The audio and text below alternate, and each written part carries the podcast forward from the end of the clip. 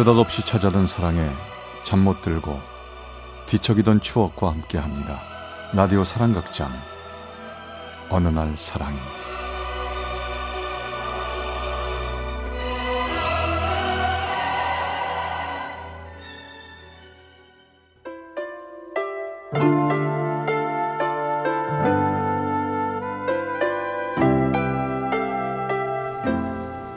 사랑의 체험수기 어느 날 사랑이 제 209화 기억 속의 멜로디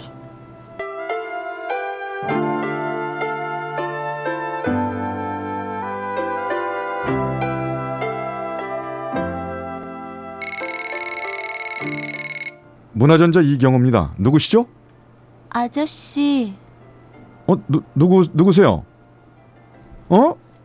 너 너 혹시 꼬마냐? 어? Your head spins round on a Monday, and the daylight's in your eyes. 수화기 넘어 들리는 목소리는 제가 헤어지자고 3개월 전에 말하고 뒤돌아섰던 저의 꼬마 수정이의 목소리였습니다. 그 전화가 걸려온 날은 1995년 5월이었어요. 제가 그녀를 처음 만난 건 시간을 거슬러 올라가 1990년 봄. 제가 진해 모 사령부에서 해군 중위로 근무를 하고 있을 때였습니다. 그녀는 그때 성당 후배를 통해 소개받은 여자였죠. 제 나이 27살, 그녀의 나이 21살. 키도 크고 눈도 크고 눈에 확 띌 정도로 미인이었습니다. 나이가 좀 어려 망설여지긴 했지만 그녀도 제가 싫은 눈치는 아니었고 우린 만나기 시작했죠. 저는 항상 퇴근을 하고 그녀가 있는 부산으로 가 데이트를 했는데요. 7시에 만나 9시면 그녀의 통금 시간이라 2시간 만나고 들여보내기가 정말 아쉬웠습니다. 수정아, 네. 좀더 이따 가면 안 되냐? 안 돼요. 아빠한테 혼나요. 같이 있고 싶었지만 있을 수가 없어 애를 태우며 있던 어느 날이었습니다. 수정아, 왜요, 아저씨?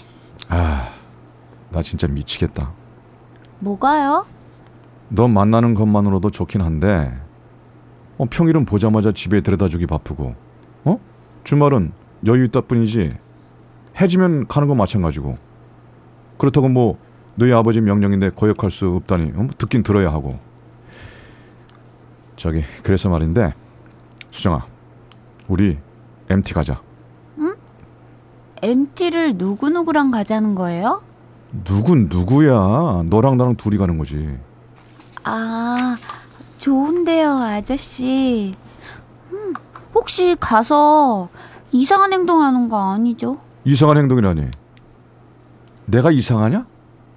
뭔 이상한 행동? 야, 야, 걱정 마라. 손만 잡고 잘 거야.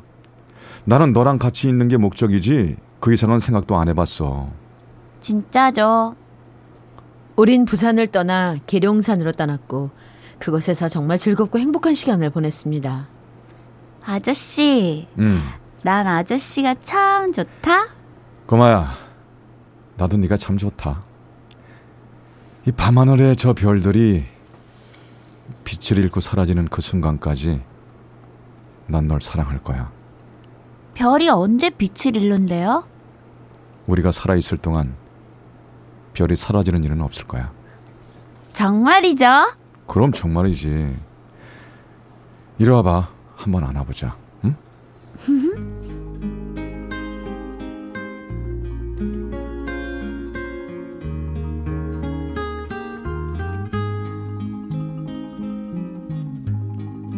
And I love you so. 그녀와 전 점점 더 가까워졌고 우리의 사랑은 점점 더 깊어져만 갔습니다. 7월 말 군을 전역한 저는 경영대학원을 휴학한 상태였기에 직장과 학업을 함께 하기 위해 서울로 올라와야 했습니다. 전 회사를 다니며 주말에는 부산을 내려가 그녀를 만나고 오는 긴 장거리 연애를 시작했죠. 그렇게 연애를 하던 1993년 겨울 어느 날 그날도 부산의 그녀와 전화 통화를 하고 있던 중이었습니다. 아저씨, 우리 그만 헤어져야 할 것 같아요. 아저씨도 매주 내려오기 힘들고, 난 대학 졸업하고 놀고 있으니까, 아버지가 시집 보내려고 선보라고 하고, 난 아버지 무서워서 아저씨가 있단 말도 못했어요. 어, 우리 집 형편이 이러니까 내가 할 말은 없다.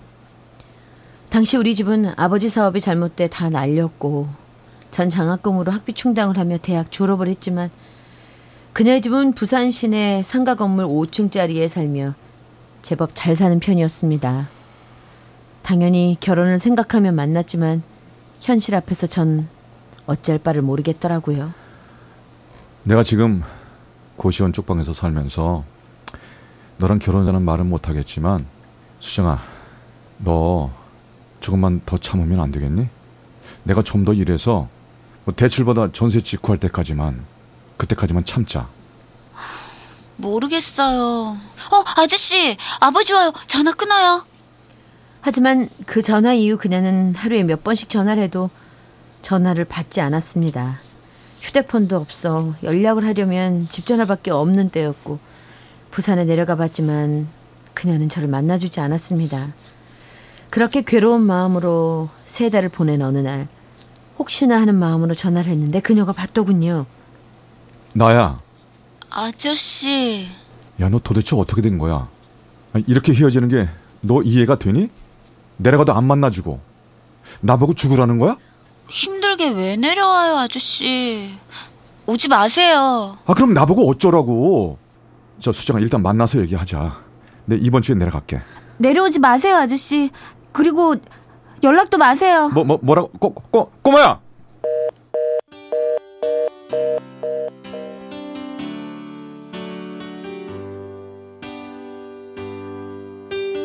Baby, won't you tell me why?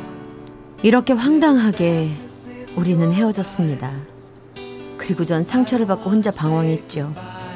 그리고 괴로움을 잊기 위해 일만 했습니다. 밤 10시에서 11시나 돼야 끝나는 회사 일. 하루에도 몇 번씩 그녀의 아버지와 단판을 짓고 싶은 마음이 들었지만 우리 집안이 못 산다는 이유로 반대를 하는 데 대한 자존심이 제 발걸음을 멈추게 했습니다. 그렇게 일에 파묻혀 지내던 1993년 어느 여름이었습니다. 경우야, 애비다. 너는 장가는 안 갈 생각이냐? 뭘 그렇게 고르는 것 같아? 옛날 여자는 이제 그만 있고 애비 봐서라도 결혼을 해라. 어?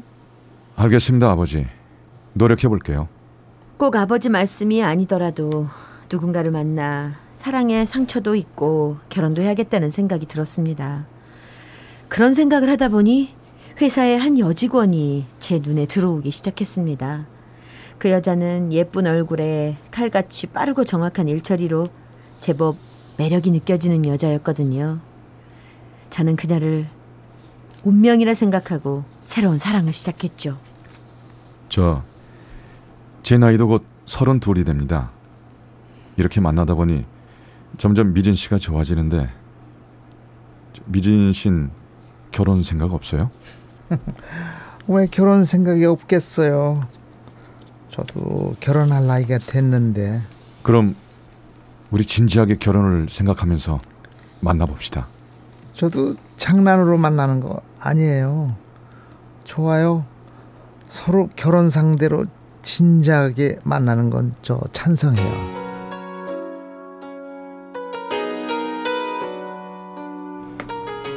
솔직히 말하면 뜨거운 사랑보다는 그냥 결혼하기 적당한 여자라는 생각이 들었습니다. 뭐 그냥 이 정도면 자식 낳고 결혼해서 살기에도 무난할 거란 생각을 했죠. 그렇게 지내고 있던 어느 날 부산의 그녀에게서 난데없이 전화가 걸려온 것이었습니다. 어? 아니 이, 이렇게 오랜만에 무슨 일이야? 저 지금 서울인데 이따 잠깐 만날 수 있어요? 그럼 어 퇴근하고 회사 건너 커피숍에서 보자. 서울에 와 있다는 그녀를 만나기 위해 전 지금 사귀는 여직원이 볼까 두려워 대학로로 자리를 옮겨 그녀와 맥주집에 마주 앉았습니다. 어떻게 지냈어요, 아저씨? 아니 갑자기 나타나서 무슨 말을 하려는 거야? 저 아버지한테 아저씨랑 결혼해도 된다는 허락받고 올라왔어요. 뭐 뭐라고? 겨, 결혼 허락? 기가 막혔습니다. 일방적인 이별 통보를 한 후 한 번도 얼굴을 본 적이 없이 지낸 게 1년이 넘었고 저에겐 이미 사내 커플로 결혼까지 하기로 한 여자가 있는데 정말 어쩌란 말인지 몹시 당황스러웠습니다. 저도 이상한 거 알아요. 사실 그동안 저 아저씨랑 헤어지고 의사랑 선도 몇 번 보긴 봤는데요. 근데 내가 다 싫더라고요. 그리고 아빠가 아저씨 한번 데리고 와보라고 해서 그래서 왔어요. 아버지가 집은 못 사줘도 전셋값은 해준대요. 도대체 어디에서부터 어떻게 말을 꺼내야 할지 막막했습니다. 전 조금은 냉정해져야 한다는 생각이 들었죠. 그러면서 제 입에선 못된 말들과 제 마음과 다른 말들이 쏟아져 나왔습니다. 그래? 니네 아버지 의사 사위 볼라 그랬나 본데 의사 사위는 어쩌고 그리고 갑자기 나타나서 이런 말을 하는 게 나 솔직히 이해가 안 된다. 왜 그러는 건데? 사실은 아저씨한테 헤어지자 하고 나서 그리고 또 선도 보고 저 몸이 좀 안 좋아졌어요. 병원 가보니까 갑상선이래요. 전 몸도 아프고 선도 보기 싫다고 막 엄마랑 계속 싸우고 사실은 그러다가 아저씨 얘기가 나온 거예요. 속으로는 피눈물이 났습니다. 바보 같은 그녀가 소심해서 속으로 끙끙대다 병까지 얻었다는 생각이 들었거든요. 모든 사실을 진작 알았더라면 다른 여자를 만나지 않았겠지만 어쨌든 결국 전 어쩔 수 없는 선택을 할 수밖에 없었습니다. 그래? 그래서 니네 아버지가 병든 딸내미 데리고 살 사람은 나밖에 없다 싶으니까 널 이렇게 올려보낸 거야? 나 절대 그렇게 못해. 네가 아파서 그런 게 아니라 그런 니네 아버지 생각이 싫어. 그러니까 그런 얘기 그만하고 빨리 집으로 내려가. 아저씨, 부산 내려가서 다시는 나 찾아오지 마. 알겠니? 전 울먹이며 가지 않겠다는 그녀를 끌고 나와 보냈습니다. 마음속에서는 뜨거운 눈물이 쏟아져 내렸고 애끓는 표정으로 절 바라보는 그녀의 표정을 보지 않으려고 전 뒤돌아 이를 악물고 걸었습니다.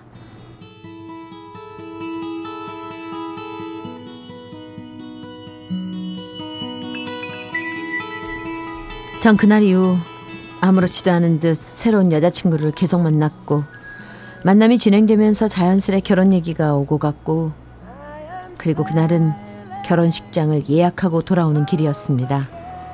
저기 경호 씨 물어보고 싶은 게 있는데요. 뭐, 무슨 일 있어요? 왜 그렇게 얼굴이 심각해요? 저 꼭 묻고 싶었던 말인데 경호 씨 절 사랑하세요? 아니 쑥스럽게 그런 걸 왜 묻고 그래요? 아 그래도 듣고 싶어요.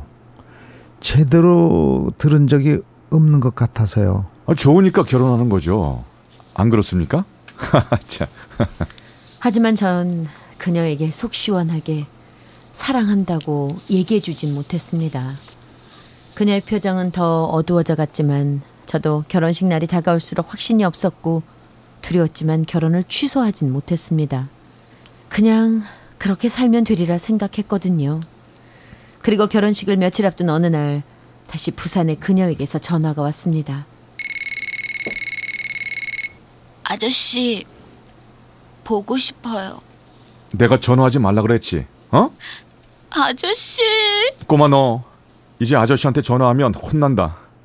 알았어?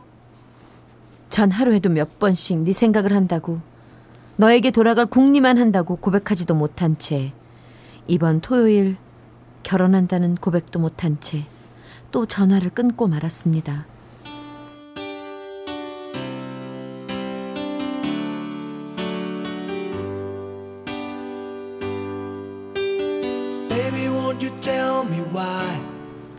세월은 어느덧 17년이 지났습니다.